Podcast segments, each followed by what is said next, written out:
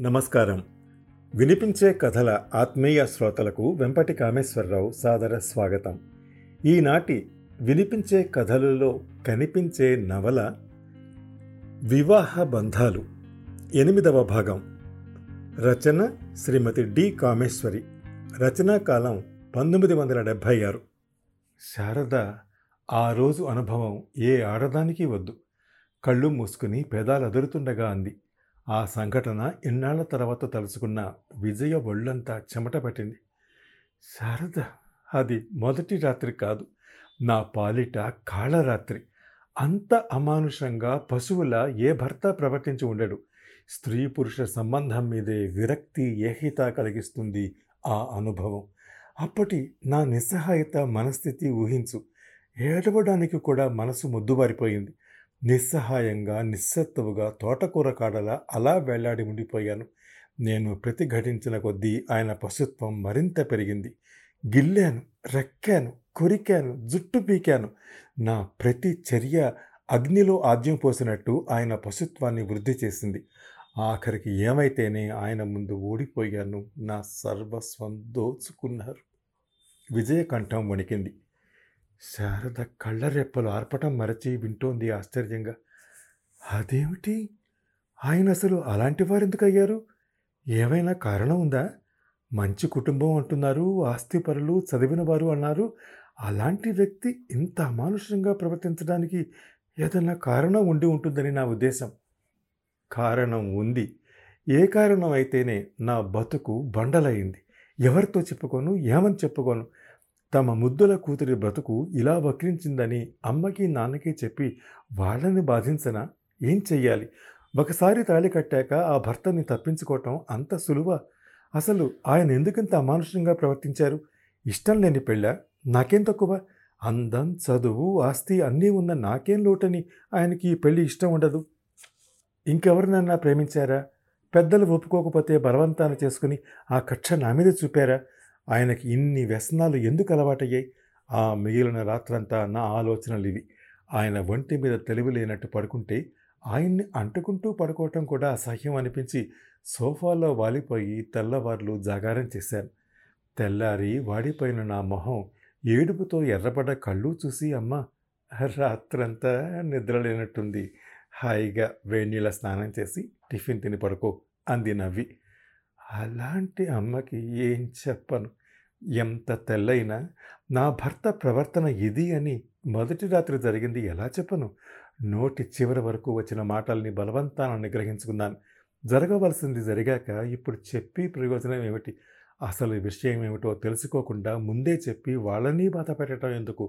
నిన్న రాత్రికి ముందు ఈయన సంగతి తెలిస్తే ఎంత బాగుండేది ఆలోచించి ఆయన సంగతి ఏమిటో తేలాకే చెప్పవచ్చని ఊరుకున్నాను.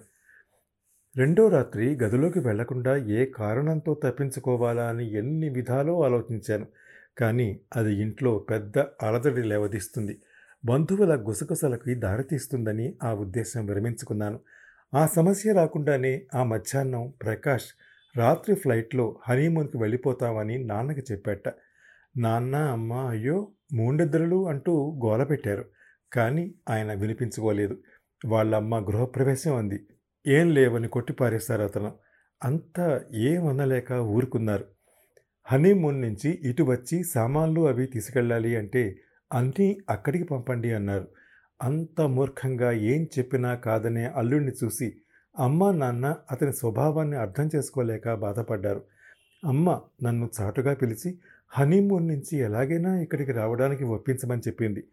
అంతగా రాకపోతే ఉద్యోగం ఊరు చేరగానే రాస్తే తాను సామాన్లు పట్టుకుని వస్తానంది. ఒక రాత్రి అనుభవంతో ప్రకాష్ తత్వం అర్థమయ్యాక అలాంటి మనిషి వెంట వెళ్ళాలంటే ఏదో భయంతో గుండెలు దడదడలాడాయి. కానీ తప్పదు. ఈ మనిషికి హనీమూనేమిటి అని నవ్వొచ్చింది అంత బాధలోను. పోనీ ముందు రోజు అలా అయినా తర్వాత సక్రమంగా ప్రవర్తించలేదా? ఆరాటంగా అడిగింది శారద. మనిషికి సక్రమంగా ప్రవర్తించడం తెలిస్తే ముందు రోజే అలా ఎందుకు గడుస్తుంది?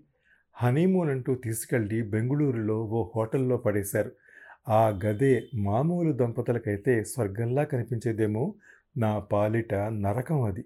ఎట్టుపోవడానికి లేని బందిఖానా తయారు చేశారు నా కోసం. ఎవరితో చెప్పుకోవడానికి కూడా వీలు లేకుండా నా వాళ్ళ నుంచి దూరం చేయడానికి ఈ హనీమూన్ ఏర్పాటు చేశారని రెండు రోజుల్లోనే తెలుసుకున్నాను. ఆ రాత్రి భోజనానికి ముందు సీసాలు పెట్టు కూర్చున్నారు. రుచి చూస్తావా డియర్? అన్నారు గ్లాసులోకి వంచి. తిరస్కారంగా మొహం తిప్పుకున్నాను. ఆయన అలా నా కళ్ళ ముందే నేను లేనట్టే తాగటం సహించలేక ఆయన వంక సూటిగా చూస్తూ నేను కొన్ని విషయాలు అడుగుతాను జవాబిస్తారా? అన్నాను కరుగ్గా. అప్పటికే మందు తలకెక్కింది కాబోలు హుషారుగా సిగరెట్ పొగ నా మీదకి ఊది ఓ ఎస్ అన్నారు. ఈ పెళ్ళి ఎందుకు చేస్తున్నారు వాట్? పెళ్ళి ఎందుకు చేసుకుంటారు? ఆడదాని అవసరం కోసం. ఆడది మీకు పెళ్ళి చేసుకోకపోయినా దొరుకుతుందిగా. కసిగా అన్నాను. కరెక్ట్. ఆడదాని అవసరం అంటే ఇల్లు వాకిలి వంట గింట పిల్లలు ఎన్నాళ్ళు బ్యాచిలర్ లైఫ్ అని విసిగెత్తి చేసుకున్నాను. ఓహో భార్య అంటే మీరిచ్చే నిర్వచనం ఇదన్నమాట. అబ్బబ్బా! అంత పెద్ద మాటలు మాట్లాడితే అర్థాలు నాకు తెలియవు. చిద్విలాసంగా అన్నాడు. మాటల కోసం ఒక్క క్షణం తడుముకున్నాను మీకు ఇన్ని వ్యసనాలు ఉన్నాయని దాచి ఒక స్త్రీని మోసం చేసి పెళ్ళాడటం అమానుషం అనిపించలేదా? ఏ స్త్రీ అయినా తెలిసి తెలిసి మీలాంటి వారిని పెళ్ళాడుతుంది అనుకున్నారా? ఆవేశంగా అడిగాను. అందుకేగా? దాచింది. వేళాకోళంగా అన్నారు. అలా మాట్లాడే మనిషిని ఏం చేయగలరు ఎవరైనా? ఆడదంటే మీకెందుకు ఇంత సులగన భావం? ఆయన ఒక్క క్షణం మాట్లాడలేదు. తర్వాత కసిగా చేతిలో సిగరెట్ యాస్ట్రేలోకి నొక్కుతూ మీ ఆడవాళ్ళని ఇలా అణిచి ఉంచాలి. ఇలా అయితేనే మీరు లొంగుతారు. చనువిస్తే నెత్తికెక్కుతారు. కటువుగా అన్నారు. ఆహా మిమ్మల్ని కన్న తల్లి మీ రక్తం పంచుకు పుట్టే చెల్లెలు అందరూ ఆడవాళ్ళే అని మరవకండి. అణచి మణిచి ఉంచితే ఆడదే కాదు నోరు లేని సాధు జంతువైనా తిరగబడుతుంది. ప్రేమతో విషం తాగించగలరు. స్టాప్ ఇట్ ఈ నీతులు నా దగ్గర వల్లించకు. కసిరారు. సరే మీరెందుకు అలా తయారయ్యారు? అందుకేమన్నా కారణం ఉందా? లేదా ఇది మీ స్వభావమా? సూటిగా అడిగారు. ఆ ప్రశ్నకి జవాబు నీకనవసరం అన్నారు. నా నుంచి చూపులు తప్పించి. సరే నా విషయం గురించి మాట్లాడతాను. తెలియక మోసపోయి మీకిచ్చి పెళ్ళి చేశారు. కానీ ఇప్పుడు తెలిసాక నేనింక మీతో కాపురం చేస్తానన్నా మీ ఉద్దేశం ఆవేశంగా అడిగాను. చేయకు నిర్వికారంగా తాగుతూ అన్నారు. సరే రేపే నేను ఇక్కడి నుంచి వెళ్ళిపోతాను. తర్వాత మళ్ళీ కోర్టులో కలుసుకుందాం బింకంగా అన్నాను. నేను డైవోర్స్ ఇవ్వకపోతే ఇవ్వడానికి ఇష్టపడకపోతే అన్నారు సూటిగా చూసి. ఆ ప్రశ్నకి జవాబు నాకు తెలియదు. అవును ఆయన డైవోర్స్ వేయడానికి ఇష్టపడకపోతే ఏం చేయాలి? మీరు తాగుబోతని వ్యభిచారని కోర్టులో నిరూపించితే కోర్టు వారే డైవోర్సు. ఆ రూల్స్ వగేరాలు తెలియకపోయినా దబాయించినట్లన్నాను ఆయన కళ్ళు తాగడం వల్ల కోపంతోనో ఎర్రబడ్డాయి. ఆహా! ఎలా నిరూపిస్తావు? హేళనగా అన్నారు. నిజమే ఎలా నిరూపిస్తాను? జవాబుకి నేను తడువుకోవటం చూసి వ్యంగ్యంగా నవ్వారు. ఆ నవ్వుకి ఉక్రోషం వచ్చింది. ఛీ! మీరింత నీచులు హీనులు అనుకోలేదు. మీలాంటి వారితో కోపరం కంటే చావడా నయం. చావనైనా చస్తాను కానీ మీతో కాపరం చేయను కోర్టులో విడాకులు దొరకపోవచ్చు కానీ మీతో బలవంతంగా కాపరం ఎన్ని కోర్టులు కలిసినా చేయించలేవు నా చేత. అది గుర్తుంచుకోండి. నేను రేపు ఉదయం ఫ్లైట్లో వెళ్ళిపోతాను. నాకు ఈ పెళ్ళే కాలేదనుకుంటాను. నిన్న రాత్రి జరిగింది ఏదో పొరపాటని ఇక ముందు అలా ప్రవర్తించరని చెప్తారని మీ వెంట వచ్చాను. తాళి కట్టించుకున్న పాపానికి మీరు ఇకపై సజావుగా ప్రవర్తిస్తారేమో అన్న ఆశతో వచ్చాను. కానీ అది వట్టి మాట అని తెలుసుకున్నాను. ఇక పిచ్చి భ్రమతో ఇక్కడ ఉండేంత తెలివి తక్కువ దాని కాను. కటువుగా అన్నాను. నా మాటలన్నీ ఆయనకి కోపం తెప్పిస్తాయని తెలుసు. కానీ ఆడింది ఆటగా పాడింది పాటగా ముద్దుగా పెరిగిన నేను ఆయన తిరస్కారం హేళన భరించలేకపోయాను. నా జీవితం ఇలాంటి వాటి వల్ల నాశనమైందన్న దుఃఖం కసిగా మారింది. నేను కన్న కలలన్నీ ఈ విధంగా మారేసరికి ఎదురు చూడని ఈ పరిణామానికి నా మనసు విపరీతంగా దెబ్బతింది. ముందు సంగతి ఏమిటన్న ఆలోచనకి కూడా వ్యవధి లేనంతగా ఉక్కిరి బిక్కిరి చేసింది రాత్రి సంఘటన. వెంటనే ప్రయాణం. నా జీవితం కంటే ఎక్కువ నాన్నగారి పరువు ప్రతిష్ట. తమ ముద్దుల కూతురు జీవితం ఇలా అయిందంటే వాళ్ళు మాత్రం సహిస్తారా? లోకం కోసం తమ కూతురిని తాగుబోతూ వ్యభిచారి చేతిలో వదులుతారా? అసలు నిన్ననే చెప్పవలసిందేమో. ఇక్కడికి రావడంలో తొందరపడ్డానా? పొరపాటు చేశానా? ఏమైతే కానీ తర్వాత సంగతి తర్వాత ముందు నాన్నగారితో చెప్పి ఆ తర్వాత ఆలోచించవచ్చు. నిశ్చయించుకున్నాను. నా నిశ్చయం నా మొహం మీదే కనిపించినట్లుంది. అయితే వెడుతున్నామన్నమాట అన్నారు నిశ్చితంగా చూస్తూ. ఇందాకే చెప్పాను ఆ మాట. మీలాంటి భర్తను నేనే కాదు ఏ ఆడది అంగీకరించదు.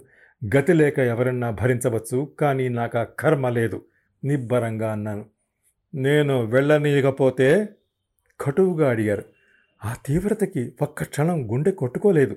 వెంటనే లేచి ధైర్యం తెచ్చుకుని నన్ను ఆపడం మీ తరం కాదు అన్నాను ఆవేశంగా.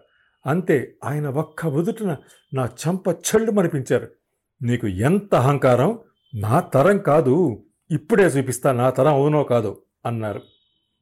ఆ కొట్టిన దెబ్బకి కళ్ళ ముందు మెరుపులు మెరిసి కళ్ళు చికెట్లు కమ్మాయి. దెబ్బ అన్నది ఏమిటో తెలియకుండా పెరిగిన నన్ను ఆ దెబ్బ స్థానుబను చేసింది. ఏం జరిగింది తెలుసుకునే లోపలే ఆయన చేతిలో గిలగిలలాడుతున్నాను. నీ పొగరు ఇలాగాని అణగదు. మీ ఆడవాళ్ళని ఇలాగే అణిచిపెట్టాలి. నీకు నా సంగతి పూర్తిగా తెలియదు కాబోలు. నాకు ఎదురు చెప్పి బతకగలమనుకుంటున్నావా? నేను నీ మొగుణ్ణి అని మర్చిపోకు. నిన్ను అంత సులువుగా వదులుతా అనుకుంటున్నావా? నీకు ఇదే శిక్ష. అమానుషంగా మొదటి రోజుని మించి పశువుల్లా ప్రవర్తిస్తుంటే ప్రతిఘటించే శక్తి కూడా లేకపోయింది. ఎలాగో ఒక్క నిమిషం ఊపిరి పీల్చుకునే వీలు దొరకగానే ఛీ! పశువా! రాక్షసుడా! నన్ను వదులు! లేకపోతే అరుస్తాను! నలుగురిని పిలుస్తాను! పోలీస్ రిపోర్ట్ ఇస్తాను! ఎగిసి పడుతున్న గుండెలతో అరిచాను. అరు! నిన్ను రక్షించేవాడెవడో చూస్తాను. నోరు గట్టిగా దవడ ఎముకలు విరిగిపోతాయేమో అన్నంత బలంగా నొక్కారు.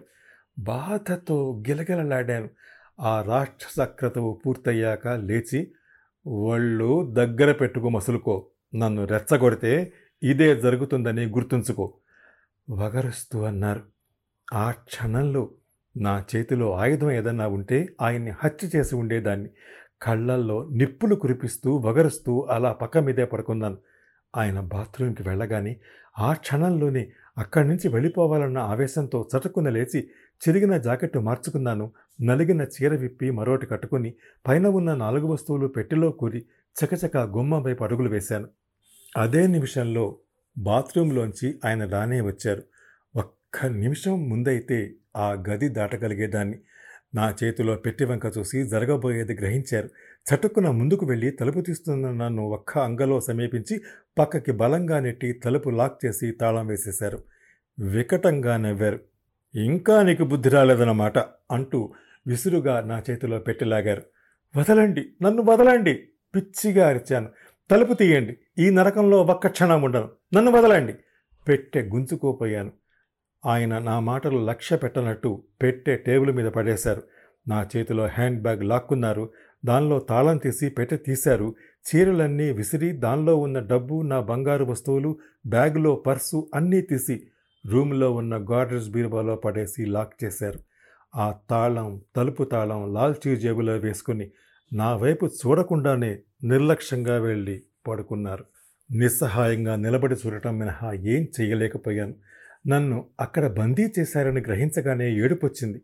సోఫాలో కూలబడి ఏనాడు కంట తడిపెట్టిన నేను వెక్కి వెక్కి హృదయ విదారకంగా ఏడ్చాను. అక్కడ లేని అమ్మా నాన్నల్ని ఉద్దేశించి రాత్రంతా ఏడుస్తూనే ఉన్నాను. ఆ ఊళ్ళో ఉన్న పది రోజులు బందిఖానాలోనే గడిపాను. ఆయన ఎప్పుడూ రూమ్లోనే ఉండేవారు. ఎప్పుడన్నా పైకి వెళ్ళినా రూమ్ తాళం వేసుకు వెళ్ళేవారు. అక్కడి నుంచి వెళ్ళే మార్గం లేదని స్పష్టపడింది. ఆయన రూములోంచి వెళ్ళిన కాసేపట్లో తలుపులు బాది ఏ బాయినో పిలిచి తాళం తెమ్మని పారిపోతే అన్న ఆలోచన వచ్చింది కానీ అలా చేస్తే హోటల్లో అంతా ఏమనుకుంటారు? మేనేజర్కి ఏం చెప్పాలి? ఏమనుకుంటే నాకే? నేనెవరో ఇక్కడ ఎవరికీ తెలియదు. ఎవరేమనుకున్నా ముందు ఈ బందిఖానా నుంచి బయటపడాలి. ఓ రోజు తెగించి ఆయన బయటకు వెళ్ళాక కిటికీలోంచి బాయ్ని పిలిచి సాధ్యమైనంత మామూలుగా బాయ్ మా వారు నేను ఇందాక బాత్రూంలో ఉన్నానని పైన తాళం వేసి వెళ్ళారు. మీ స్పేర్ తాళం తీసుకొచ్చి తలుపు తీస్తావా? ఆయన ఎప్పటికి వస్తారో ఏమిటో అన్నాను. తాళం లేదండి రెండు తాళాలు వారే తీసుకున్నారు అన్నాడు. ఆయన ముందు జాగ్రత్తకి ఆ తెలివికి తెల్లబోయాను. మరో రోజు ఇంకో ఆలోచన వచ్చింది. నాన్నకి టెలిగ్రామ్ ఇస్తే అనిపించి వెంటనే కాగితం మీద తక్షణం వచ్చి కలుసుకోవాల్సింది అని అడ్రస్ ఇచ్చి టెలిగ్రామ్ రాశాను. టెలిగ్రామ్ ఇవ్వడానికి కూడా రూపాయి డబ్బులు లేకపోయాయి. బాయ్ని పిలిచి నా చేతి వాచి ఇచ్చి ఎలాగైనా టెలిగ్రామ్ పంపమని బతిమలాడాను. బాయ్ నా వైపు భయంగా అనుమానంగా చూసి వద్దండి మేనేజరు మీరేం చెప్పినా చేయొద్దని మీ దగ్గర ఏం తీసుకోవద్దని అన్నారు అంటూ నేను పిలుస్తున్నా వినకుండా వెళ్ళిపోయాడు. హతాశురాలనయ్యాను. ఆయన అన్ని విధాల పకడ్బందీగానే నన్ను బందీ చేశారని తెలిసింది. సరే ఎన్నాళ్ళు ఇక్కడ ఉంచుతారు? ఎన్నాళ్ళని బందిఖానాలో పెడతారు? చూద్దాం అనుకున్నాను. ఆ తర్వాత ఏం జరిగిందో తొమ్మిదవ భాగంలో వింటారు. అంతవరకు సెలవు. నమస్కారం.